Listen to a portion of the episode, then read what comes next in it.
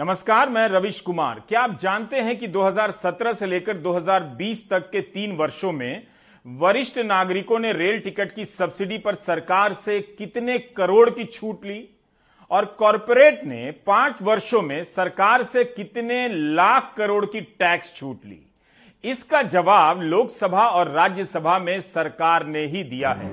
कोई पाँच से छह करोड़ वरिष्ठ नागरिक एक साल में आरक्षित डिब्बों में रेल यात्राएँ करते हैं। सरकार उनके टिकट पर सब्सिडी देती थी।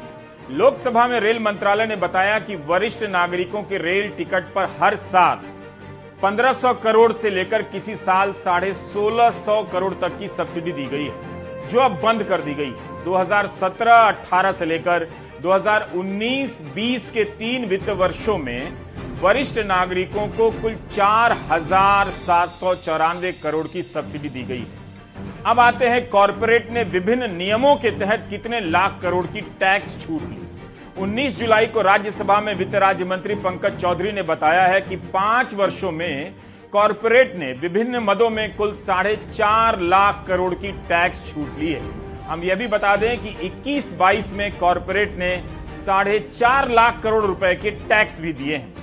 मंत्री ने कहा है कि कॉरपोरेट का टैक्स कभी माफ़ नहीं किया जाता, लेकिन यह वो आंकड़ा है जो कॉरपोरेट विभिन्न नियमों के तहत टैक्स छूट हासिल करते हैं। यही नहीं, रेल मंत्रालय ने साफ़ कर दिया है कि वरिष्ठ नागरिकों और खिलाड़ियों को रेल टिकटों पर अब कोई सब्सिडी नहीं दी जाएगी। करोड़ों वरिष्ठ नागरिक परेशान रहा करते थे कि रेल टिकट पर सब्सिडी मिलेगी या नहीं। अब उन्हें जवाब मिल गया है कि नहीं मिलेगी।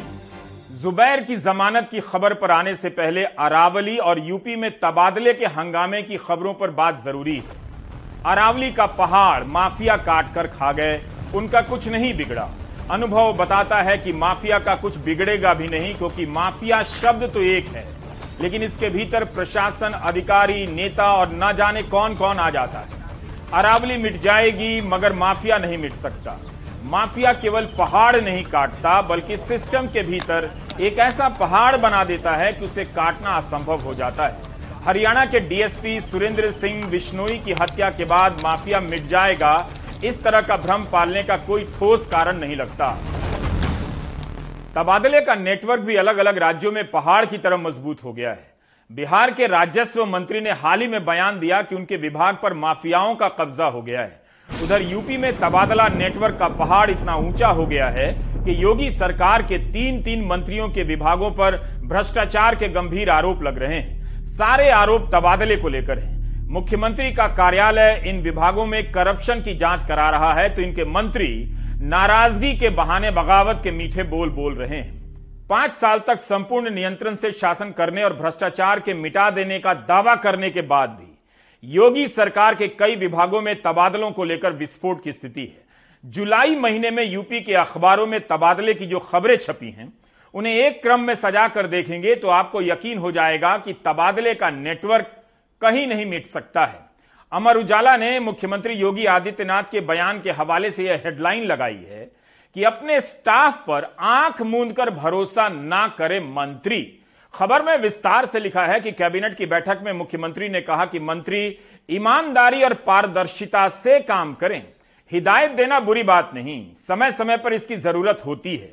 लेकिन दूसरी बार मुख्यमंत्री बने योगी आदित्यनाथ को यह कहना पड़े कि मंत्री अपने स्टाफ पर भरोसा ना करें और राज्य मंत्री को भी बैठक में बुलाएँ तो इसका मतलब है यूपी की कहानी में केवल बुलडोजर का भय नहीं है। अगर भय होता तो मंत्री के स्टाफ वो काम तो बिल्कुल नहीं करते, जिससे मुख्यमंत्री को कहना पड़ जाए कि मंत्री उन पर भरोसा ना करें। लेकिन क्या मंत्रियों पर भरोसा किया जा रहा है? इसे समझने के लिए पहले यह हेडलाइन देखिए। सात जुलाई के अखबार में छपी है। डिप्टी सीएम और स्वास्थ्य मंत्री ब्रजेश पाठक का बयान है कि डिप्टी सीएम को पता ही नहीं, सचिव ने कर दिए तबादले। अब यही आरोप जल शक्ति राज्य मंत्री दिनेश खटीक लगा रहे हैं। उनका कहना है कि पैसे लेकर तबादले हो रहे हैं या आज नहीं, बल्कि इस महीने के शुरू से ही दिखने लगा था, जब तबादलों में धांधली की खबरें यूपी के अखबारों में छपने लगी थीं।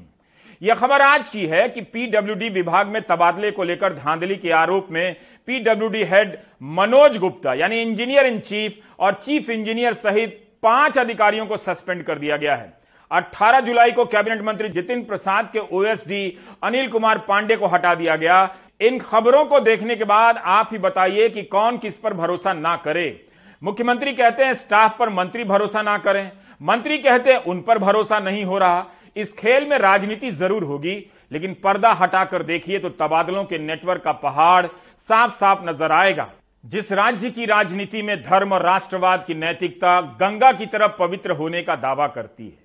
उस राज्य में तबादले को लेकर सरकार के भीतर से ही भ्रष्टाचार के आरोप क्यों लग रहे हैं? यह भी अजीब है कि दिनेश खटिक मुख्यमंत्री की जगह गृहमंत्री अमित शाह को पत्र लिखते हैं, उन्हें इस्तीफा भेजते हैं। कायदे से उन्हें अपना इस्तीफा पहले राज्यपाल और मुख्यमंत्री को देना चाहिए था।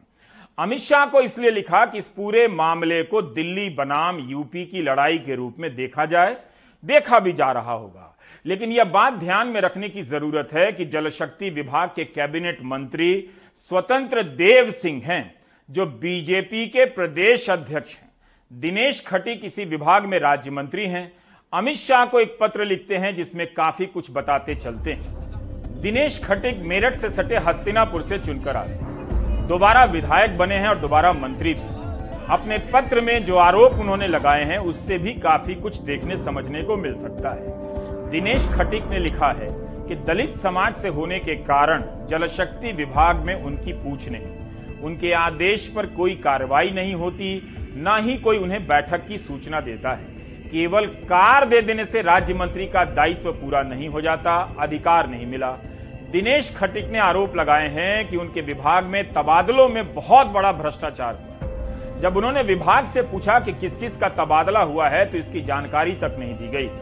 प्रमुख सचिव सिंचाई अनिल गर्ग को उक्त स्थिति से अवगत कराना चाहा तो उन्होंने मेरी पूरी बात तक नहीं सुनी और फ़ोन काट दिया। ये लिखा है, यह एक जनप्रतिनिधि का अपमान है, मैं दलित जाति का मंत्री हूँ, इसलिए विभाग में भेदभाव किया जा रहा है। जब दलित राज्य मंत्री का कोई अस्तित्व ही नहीं है तो पद से इस्तीफा दे रहा हूँ। जब इतना लंबा चौड़ा पत्र लिखी दिया तो फिर मीडिया से बात क्यों नहीं कर रहे कोई कोई कोई विषय नहीं है यार। जिस तरह की जिस तरह की जिस तरह की जानकारी मिल रही है कोई विषय नहीं है। दिनेश खटीक ने नमामि गंगे प्रोजेक्ट में भ्रष्टाचार के गंभीर आरोप लगाए हैं। इसे सुनकर तो ईडी के सारे अफसरों को विमान से नहीं नाव से ही लखनऊ की तरफ़ रवाना हो जाना चाहिए और जाँच शुरू कर देनी चाहिए। महागंगा के प्रोजेक्ट में भ्रष्टाचार चल रहा है यह बात स्वयं मंत्री कह रहे हैं। क्या इसके बाद भी मुख्यमंत्री योगी आदित्यनाथ दिनेश खटीक को मनाकर मंत्री पद पर बनाए रखेंगे या नमामि गंगे प्रोजेक्ट की जाँच एनआईए, ईडी और सीबीआई में से किसी को सौंप देंगे? दिनेश खटीक का आरोप भले ही उनके विभाग तक सीमित हो, लेकिन यूपी के कई विभागों में तबादले को लेकर पैसे के लेन देन के आरोप लगे पीडब्ल्यूडी मंत्री जितिन प्रसाद के ओएसडी अनिल कुमार पांडे को तबादले में धांधली के आरोप में हटाया गया है। यह कैसे हो सकता है कि अनिल कुमार पांडे की गतिविधियों की जानकारी कैबिनेट मंत्री जितिन प्रसाद को ना हो, जबकि वे अनिल कुमार पांडे को यूपीए के समय से जानते हैं, जब वे मनमोहन सिंह सरकार में मंत्री बनाए गए थे। मीडिया रिपोर्ट के अनुसार साढ़े तीन सौ इंजीनियरों के तबादले को लेकर हंगामा मचा हुआ है। इसे लेकर engineer in chief Manoj Gupta को सस्पेंड कर दिया गया है। चार अन्य सीनियर अफसरों को भी सस्पेंड किया गया है। ज़ाहिर है, योगी सरकार को लगा है कि भ्रष्टाचार हुआ होगा तभी इतनी कार्रवाई हुई और जाँच शुरू हो गई। क्या तब तक मंत्री जितिन प्रसाद को पद से हटा नहीं देना चाहिए? जब ओएसडी का तबादला हुआ इंजीनियर इन चीफ सस्पेंड हो गए तो मंत्री कैसे अनजान रह सकते हैं? क्या यही बात दूसरे दलों की सरकारों के समय मान ली जाती? क्या गोदी मीडिया छोड़ देता? ईडी के अधिकारी घर बैठ जाते? जितिन प्रसाद के भी दिल्ली में होने की खबर है। पर उन्हें बताना चाहिए कि उनके रहते भ्रष्टाचार हुआ या नहीं। अगर हुआ है तो फिर उन्हें मंत्री क्यों रहना चाहिए? अपने विभाग के भीतर तबादले को लेकर जो धांधलियाँ हुई उसकी नैतिक ज़िम्मेदारी से भी खुद को कैसे अलग कर सके? क्या ये सारे सवाल वाकई पूछने लायक नहीं? सर एक चीज़ पूछना था मुझे। यूपी सरकार के जो दो मंत्री नाराज़ हैं।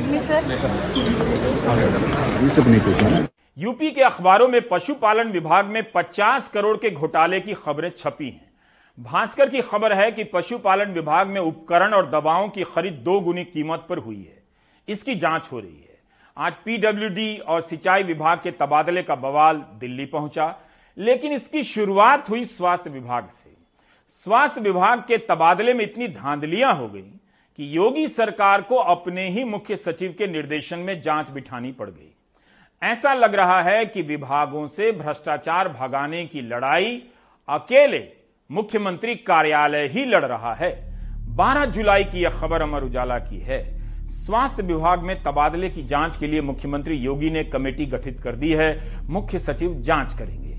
यह खबर 5 जुलाई की है। डिप्टी सीएम स्वास्थ्य मंत्री कह रहे हैं उन्हें तबादले की जानकारी नहीं थी। कमाल है, बिना मंत्री की जानकारी के तबादले हुए जा रहे हैं। अखबारों में बहुत सारी खबरें हैं। पीएमएस डॉक्टरों की एसोसिएशन हो या स्वास्थ्य विभाग के तमाम दूसरे संगठन। सभी गलत तबादलों के खिलाफ मोर्चा खोले हुए हैं। कर्मचारियों ने 14 जुलाई को महानिदेशालय का घेराव भी किया। खुद डिप्टी सीएम ब्रजेश पाठक ने अपर मुख्य सचिव को पत्र लिखा है, जिससे पता चलता है कि तबादला उनकी जानकारी के बगैर हुआ और तबादला नीतियों का पालन नहीं हुआ। हो सकता है कि यूपी की सरकार में मुख्यमंत्री और मंत्रियों के बीच वर्चस्व की लड़ाई चल रही हो। लेकिन इस लड़ाई में तीन तीन बड़े विभागों के मंत्री भी संदेह से परे नहीं लगते। क्या वे बताना चाहते हैं कि वे नाम के मंत्री हैं, मगर तबादला कोई और कर रहा है? या जब तबादले में धांधलियाँ हो रही हैं, तब केवल अधिकारी क्यों सस्पेंड हो रहे हैं? मंत्रियों की क्यों नहीं कोई ज़िम्मेदारी तय होती है? यह भी एक बड़ा सवाल है कि हज़ारों लोगों का तबादला हो रहा है, और मंत्री की कोई भूमिका नहीं। बसपा नेता मायावती और सपा नेता अखिलेश यादव ने ट्वीट के ज़रिए राज्य मंत्री दिनेश खटीक के मामले में प्रतिक्रिया दी है। मायावती ने कहा है कि यूपी भाजपा मंत्रिमंडल के भीतर भी दलित मंत्री की उपेक्षा अति निंदनीय और दुर्भाग्यपूर्ण है। समाजवादी पार्टी के नेता अखिलेश यादव ने ट्वीट किया है कि उत्तर प्रदेश भाजपा सरकार में भ्रष्टाचार और कुशासन की क्रोनोलॉजी समझिए। पहले लोक निर्माण विभाग के मंत्रालय में विद्रोह, फिर स्वास्थ्य मंत्रालय में विद्रोह, अब जल शक्ति मंत्रालय में विद्रोह। जनता पूछ रही है उत्तर प्रदेश की भाजपा सरकार ईमानदारी से बताए, अब अगली बारी किसकी है? सवाल है कि केवल बयानों को लेकर बवाल होगा और वर्चस्व की लड़ाई लड़ी जाएगी या भ्रष्टाचार के आरोपों की स्वतंत्र जाँच भी होगी। मुंबई क्राइम ब्रांच की एंटी एक्सटॉर्शन सेल ने नवगठित महाराष्ट्र सरकार में कैबिनेट मंत्री पद दिलाने के नाम पर 100 करोड़ मांगने वाले एक गिरोह को पकड़ा है। इस गिरोह की गिरफ्तारी उस विधायक ने ही कराई है, जिसे यह गिरोह सौ करोड़ के बदले कैबिनेट मंत्री का पद दिलाना चाहता था। पुलिस ने इस मामले में चार आरोपियों को गिरफ़्तार किया है। इस देश में कुछ भी हो सकता है, सावधान रहा कीजिए। आज हरियाणा का ताबड़ू शहर बंद रहा। स्कूल, कॉलेज, दुकानें सब बंद रहीं। शहर के लोगों ने डीएसपी सुरेंद्र सिंह बिश्नोई की हत्या के विरोध में एक मार्च निकाला। दिवंगत बिश्नोई के बेटे कनाडा में रहते हैं, उनके आने का इंतज़ार हो रहा है, जिसके बाद गुरुवार को हिसार के उनके गाँव सारंगपुर में अंतिम संस्कार किया जाएगा। कल बिश्नोई की हत्या के आरोप में डंफर का क्लीनर इक्कर मुठभेड़ के कुछ देर बाद ही पकड़ा गया। ड्राइवर को भी आज भरतपुर से गिरफ़्तार कर लिया गया। इसके अलावा माइनिंग में शामिल बाकी लोगों की भी तलाश हो रही है, जहाँ पर ड्राइवर और क्लीनर दोनों रहते हैं। वहाँ पूरे मोहल्ले के घरों पर ताले पड़े मिले। वहाँ के लोग क्यों घर छोड़कर भाग गए? ईमानदार अधिकारी हैं, वो वो उनकी ईमानदारी वो पिसते हैं। बाकी जो लोग सरकार में बैठे हैं चाहे जो अफसर, अफसरान है, ये जो खनन माफियाओं से अवैध वसूली करते हैं, उनकी वजह से ये सारा कारनामा हुआ है। इसमें ईमानदार अफसर और उसकी ईमानदारी पिसती है। तो उसके विरोध में आज पूरा ताउडू शहर अपना विरोध प्रदर्शन करके एसडीएम साहब को ज्ञापन देने हम जा रहे हैं। मांगी है हत्यारों को जल्द सजा मिले और उनको फांसी की सजा मिले। जिस हमारे डीएसपी साहब को मारा है उन्होंने। नूह का पचगावा गाँव और पचगावा गाँव में जो सबसे ऊँचा घर है उसकी मैं छत पर खड़ा हूँ और यहाँ टॉप एंगल से दिखाता हूँ कि कैसे होती है इलीगल माइनिंग क्या मॉडल सप्रांडाई है और क्या है गाँव की भौगोलिक स्थिति। आप देखिए कि ये जो पूरा गाँव है ये चारों तरफ़ अरावली की पहाड़ियों से घिरा हुआ है। चारों तरफ़ अरावली की पहाड़ियाँ हैं और बीचों बीच ये जो पचगावा गाँव है, वो है। यहाँ गाँव के लोगों के पास ज़्यादा कुछ काम धंधे नहीं है। अधिकतर लोग इलीगल माइनिंग से यहाँ पर जुड़े हुए हैं। केवल ये गाँव नहीं, बल्कि आसपास के जो गाँव हैं, वहाँ के लोग भी इलीगल माइनिंग से जुड़े हुए हैं। आप देखें कि गाँव में कई घरों में आपको इस तरह के डंपर खड़े हुए मिल जाएँगे और लोग यहाँ से पत्थर निकालते हैं, फिर अलग अलग शहरों में जाकर बेचते हैं। तो अधिकतर लोग इलीगल माइनिंग से जुड़े हुए हैं।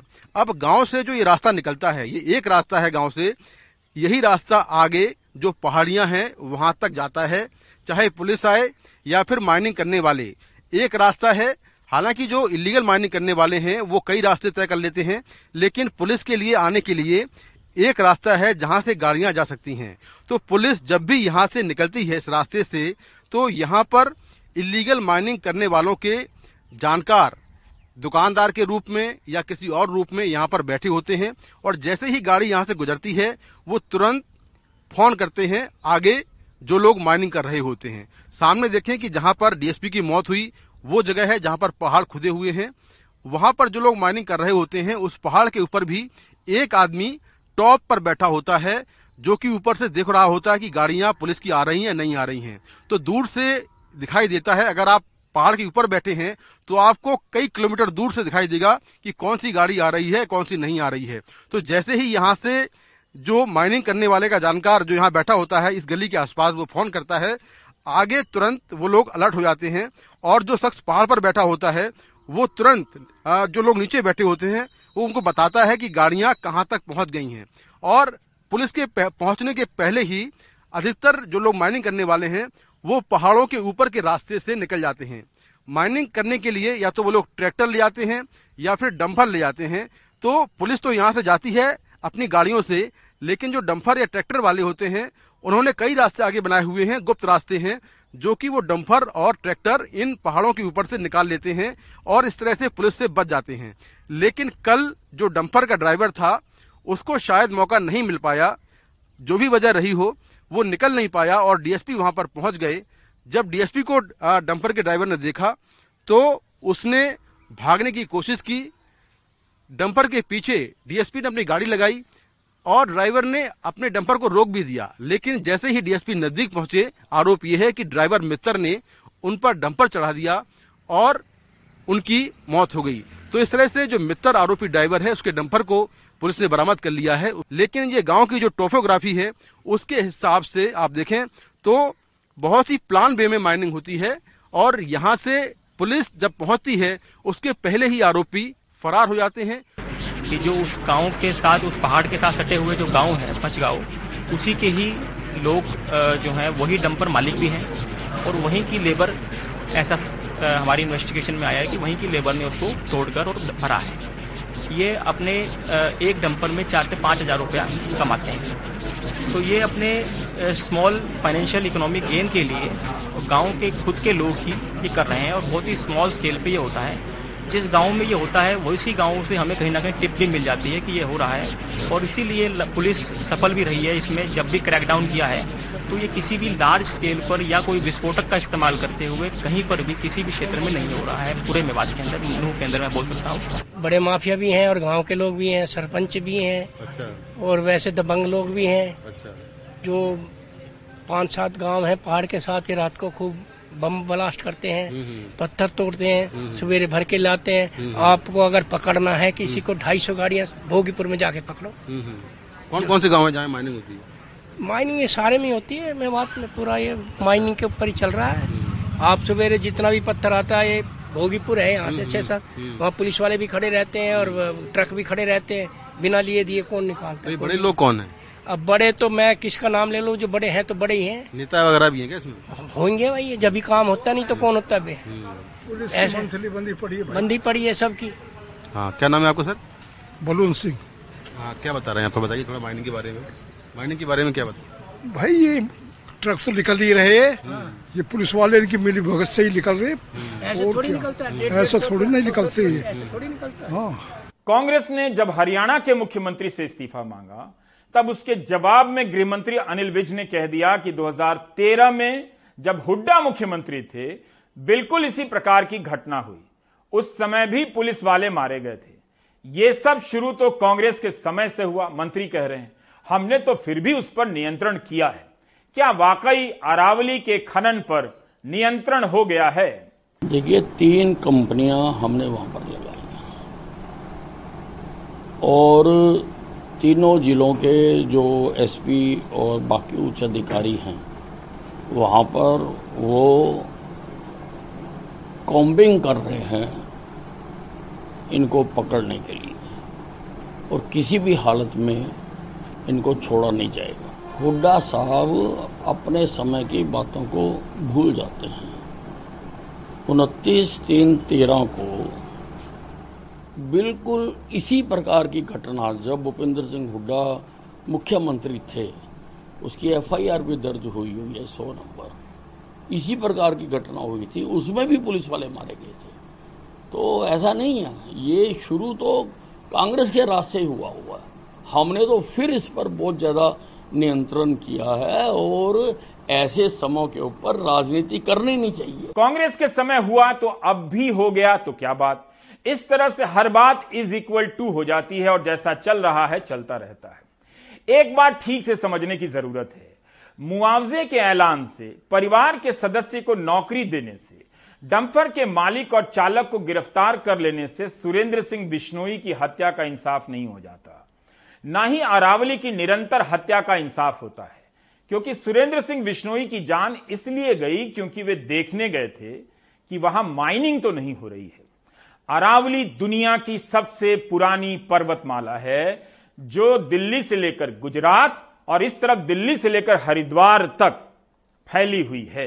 छह किलोमीटर दूरी है इसकी अप्रैल 2019 में डाउन टू अर्थ में अरावली को लेकर एक कवर स्टोरी छपी। डाउन टू अर्थ में अरावली को लेकर कई बार ऐसी स्टोरी छपी। उसमें अरावली को लेकर काफ़ी जानकारियाँ मिल सकती हैं। प्रणय लाल ने लिखा है कि दुनिया के इन सबसे पुराने मोड़दार पर्वतों का निर्माण करीब दो अरब साल से गतिमान टेक्टोनिक प्लेटों और इस दौरान निकले मैग्मा से हुआ है। करोड़ों वर्ष तक अरावली को कोई खतरा नहीं हुआ, लेकिन माफिया ने अरावली को 50-60 वर्षों में काट खाया है। माफिया शब्द व्यापक है। इस कटान के कारण अरावली बहुत तेज़ी से खत्म होती जा रही है। रायसीना हिल्स भी कुछ और नहीं, बल्कि अरावली ही है। दिल्ली और आसपास के विकास ने अरावली को निगल लिया। अरावली ग्रेनाइट की खान है। इसकी रेंज में ग्रेनाइट निकालने का धंधा अनियंत्रित तरीके से चलता आ रहा था।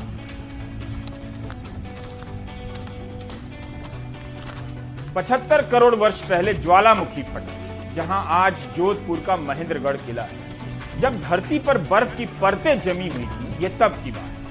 मलानी में ज्वालामुखी फटा और धरती से बर्फ़ का पिघलना शुरू होता है। और यहाँ बहुकोष्ठीय जीवन की शुरुआत होती है। आधुनिक समय में अरावली की भूमिका और भी ज़्यादा है। यह पर्वतमाला मानसून के समय बादलों को शिमला और नैनीताल की तरफ़ भेजती इसके पत्थरों की बनावट पानी के संरक्षण में काम आती है।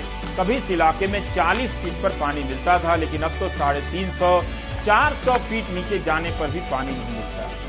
फिर भी अरावली को लगातार काटा जा रहा है।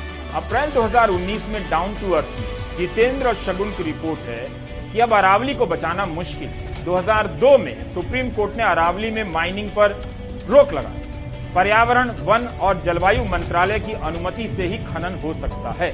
2018 में सुप्रीम कोर्ट की एक कमेटी ने रिपोर्ट दी कि अवैध माइनिंग से राजस्थान में उन्नीस से लेकर 2018 तक अरावली का 25 प्रतिशत हिस्सा गायब कर दिया गया। सुप्रीम कोर्ट के बैन के बाद भी अरावली का कटान नहीं थमा है। किस स्तर पर अरावली को काटा जा रहा है, इसका पता 2017 के controller and auditor general of India, CAG की रिपोर्ट से चलता है। 2011-12 से लेकर 16-17 के बीच अवैध माइनिंग के चार हज़ार बहत्तर मामले दर्ज हुए हैं। अवैध रूप से करीब 10 लाख टन खनिजों का उत्खनन इस दौरान किया गया। अलवर ज़िले में अरावली की इकतीस पहाड़ियाँ गायब कर दी गई हैं। ये सीईसी की रिपोर्ट है।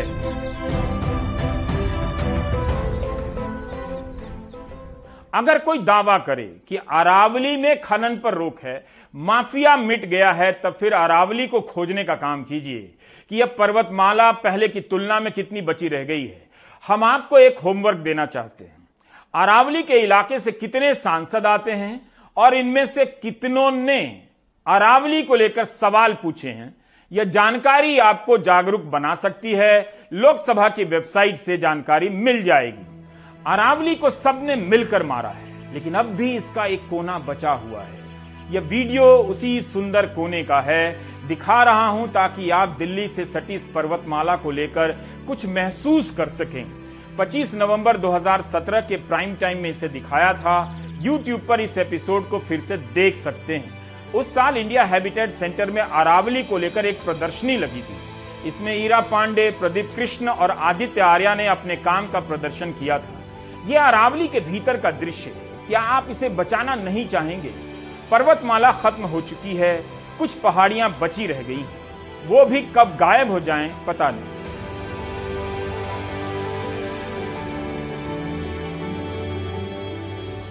सुप्रीम कोर्ट ने मोहम्मद जुबैर को आज कई मामलों में राहत दी है। यूपी सरकार ने जुबैर के मामलों में जाँच के लिए दो दो एसआईटी का गठन किया था, जिसे भंग कर दिया गया है। यूपी सरकार ने कहा कि जुबैर ट्वीट ना करें, ऐसा आदेश जारी हो। सुप्रीम कोर्ट ने ऐसा करने से मना कर दिया। यानी जुबैर ट्वीट कर सकेंगे। यही नहीं, जुबैर को सभी एफआईआर के मामलों में गिरफ्तारी से राहत दी गई है। अंतरिम जमानत दे दी गई है। 27 जून को मोहम्मद जुबैर को गिरफ़्तार किया गया। इसके पहले दिल्ली की पटियाला कोर्ट ने दिल्ली पुलिस के मामले में और सुप्रीम कोर्ट ने सीतापुर पुलिस के मामले में अंतरिम जमानत दे दी। लेकिन अब सभी एफआईआर के मामलों में अंतरिम जमानत दे दी गई। जुबैर की याचिका में इस बात की भी मांग की गई थी कि सभी एफआईआर रद्द कर दिए जाएँ, लेकिन कोर्ट ने इनकार कर दिया और कहा कि अगर जुबैर चाहें तो इसके लिए दिल्ली हाईकोर्ट में याचिका दायर कर सकते हैं। फ़िलहाल सभी मामलों की जाँच दिल्ली पुलिस करेगी और ये सभी मामले दिल्ली हाईकोर्ट के अधिकार क्षेत्र के दायरे में रहेंगे। जुबैर के खिलाफ दिल्ली के अलावा यूपी के हाथरस में दो, गाजियाबाद, मुजफ्फरनगर, चंदौली, लखीमपुर, खीरी और सीतापुर में एक एक एफआईआर की गई थी। जब यूपी सरकार के वकील ने कहा कि जुबैर को ट्वीट करने से रोका जाए, तब जस्टिस डीवाई चंद्रचूड़ के बेंच ने कहा कि हम ऐसा कैसे कह सकते हैं? यह एक वकील से बहस न करने के लिए कहने जैसा है? हम नहीं कह सकते कि एक पत्रकार न लिखे। सुप्रीम कोर्ट ने कहा है कि अब पाया गया है कि दिल्ली पुलिस द्वारा उनकी काफ़ी निरंतर जाँच की गई है। हमें उनकी स्वतंत्रता को और रोकने का कोई कारण नहीं दिखता। हमारा विचार है कि उन्हें सभी एफआईआर पर अंतरिम जमानत पर रिहा किया जाना चाहिए। यह कानून का एक निर्धारित सिद्धांत है कि गिरफ्तारी की शक्ति का संयम से पालन किया जाना चाहिए। वर्तमान मामले में उसे लगातार हिरासत में रखने का कोई औचित्य नहीं है। जुबैर को आज शाम रिहा कर दिया गया। मोहम्मद जुबैर तेईस दिन बाद जेल में रहने के निकल गए हैं। मोहम्मद जुबैर को सुप्रीम कोर्ट ने आज बेल दी है। लखनऊ, यूपी में उनके खिलाफ सात मुकदमे थे और दिल्ली वाले केस में उनको पिछले हफ़्ते बेल मिल गई थी तो मोहम्मद जुबैर निकले हैं बाहर। और जुबैर से हम कोशिश करेंगे कि एक रिएक्शन लें। वो अपनी लीगल टीम के साथ में हैं। Zubair how are you feeling victory sign दिखा रहे जुबैर। जुबैर जुबैर, मैं सौरभ हूँ एनडीटीवी से। एक सेकंड तो आप यहाँ पर भी लीगल टीम के साथ निकले हैं मोहम्मद जुबैर और आप देख सकते हैं कि विक्ट्री साइन जो है जुबैर कुछ कहना चाहेंगे? इशारों में ही कह दीजिए। विक्ट्री साइन दिखा रहे हैं। सच की जीत हुई क्या कहना चाहेंगे? एक वर्ड एक win one word I drive right हाँ तो विक्ट्री साइन दिखाते हुए मोहम्मद जुबैर निकले हैं। तो आपने देखा मोहम्मद जुबैर निकल गए हैं उनकी रिहाई हो गई है। लगभग तेईस दिन वो जेल में रहे हैं और अब वो यहाँ से निकल करके आ, अपने घर जाएँगे और कोर्ट ने उनको इजाज़त भी दी है। कि वो ट्वीट भी कर सकते हैं, लिख भी सकते हैं, पत्रकार हैं। तो तेईस दिन बाद जेल से बाहर निकले हैं। सुप्रीम कोर्ट ने अंतरिम जमानत दी यूपी वाले सारे मामलों में। अब अब अपने वकीलों से चर्चा करेंगे। उन्होंने बयान नहीं दिया, पर विक्ट्री साइन जीत का सिग्नल ज़रूर दिया है। तो फ़िलहाल मोहम्मद जुबैर तेईस दिन बाद निकले हैं। उनके वकील काफ़ी खुश हैं, सुप्रीम कोर्ट ने राहत दी है और हम जानते हैं किस तरीके से पहले सीतापुर में उनको बेल मिली तो लखीमपुर वाले केस में गिरफ़्तार कर लिया गया। लखीमपुर के बाद हाथरस में दिल्ली वाले में बेल मिली तो उनकी एक एफआईआर चंदौली में पाई गई। तो एक जस्टिस चंद्रचूड़ ने कई टिप्पणियाँ भी की हैं, उन्होंने कहा दुष्चक्र लगता है। तो एक बड़ी राहत सुप्रीम कोर्ट से मिली है। मोहम्मद जुबैर अब बाहर गए हैं, वो बेंगलोर के रहने वाले हैं, वो देश में कहीं भी जा सकते हैं और ट्वीट करने पर उनकी कोई पाबंदी नहीं है। सुप्रीम कोर्ट ने गिरफ्तारियों को लेकर कितनी चिंताएँ जताई। तब भी फिल्मकार अविनाश दास को गिरफ़्तार किया गया। अविनाश ने भी सुप्रीम कोर्ट में जमानत की याचिका दायर की है। बुधवार को अहमदाबाद पुलिस ने बताया कि अविनाश दास ने राष्ट्रीय ध्वज की सही से तस्वीर पोस्ट नहीं की, अवमानना कर दी। राष्ट्रीय ध्वज के अपमान के आरोप में गिरफ़्तार किया गया है। पुलिस ने बताया कि अविनाश ने गृहमंत्री की ऐसी तस्वीर लगाई जिससे उनकी प्रतिष्ठा को नुकसान पहुँचता सुप्रीम कोर्ट ने इतनी बार इन सब बातों पर फैसला दिया, टिप्पणियाँ दी, चिंता जताई, तब भी गृहमंत्री की प्रतिष्ठा को नुकसान पहुँचाने के आरोप में किसी को गिरफ़्तार किया गया है। एक बहस चलती है, कहीं पहुँचती है, खत्म होती है। फिर वही बहस कहीं और से चलती है, पहुँचती है और खत्म होती है। जैसे ही लगता है कि अब बहस खत्म हुई, फिर से वही बहस कहीं और से चलती है पहुँचती है और खत्म होने का नाम नहीं लेती है। आप ब्रेक ले लीजिए।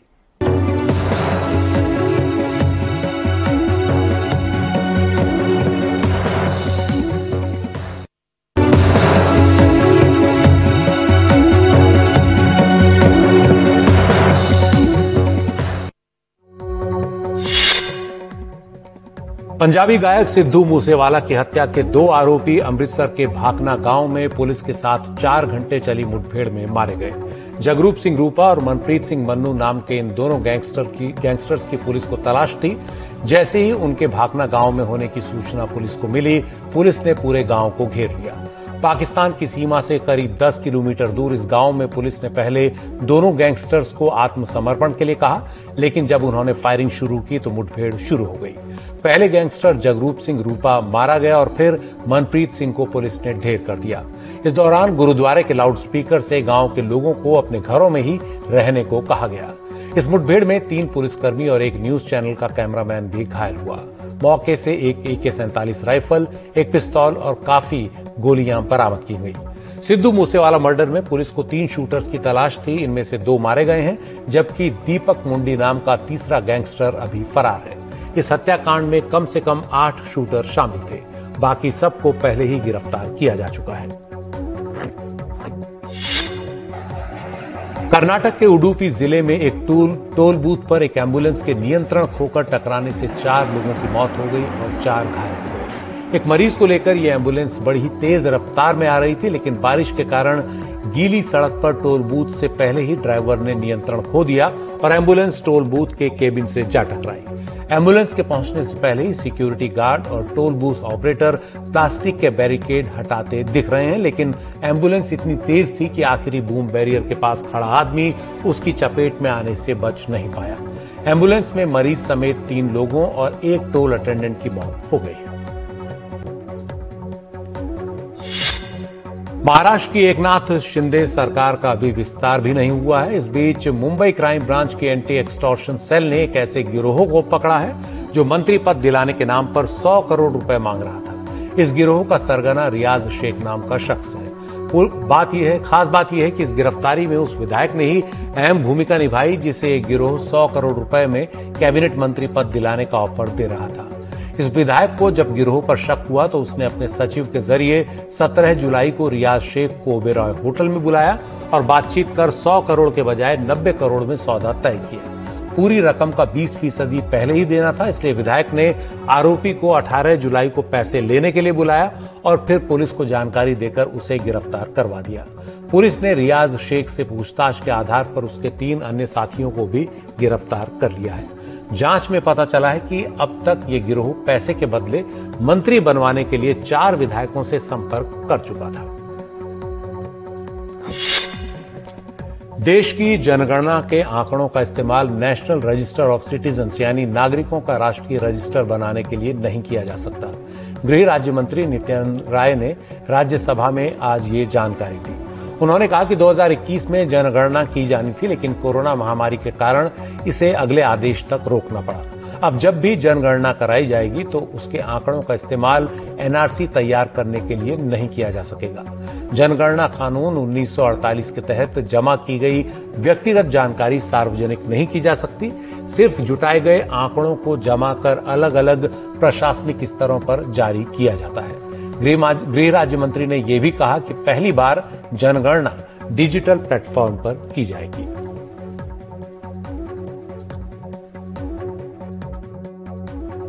आप देख रहे थे प्राइम टाइम, नमस्कार।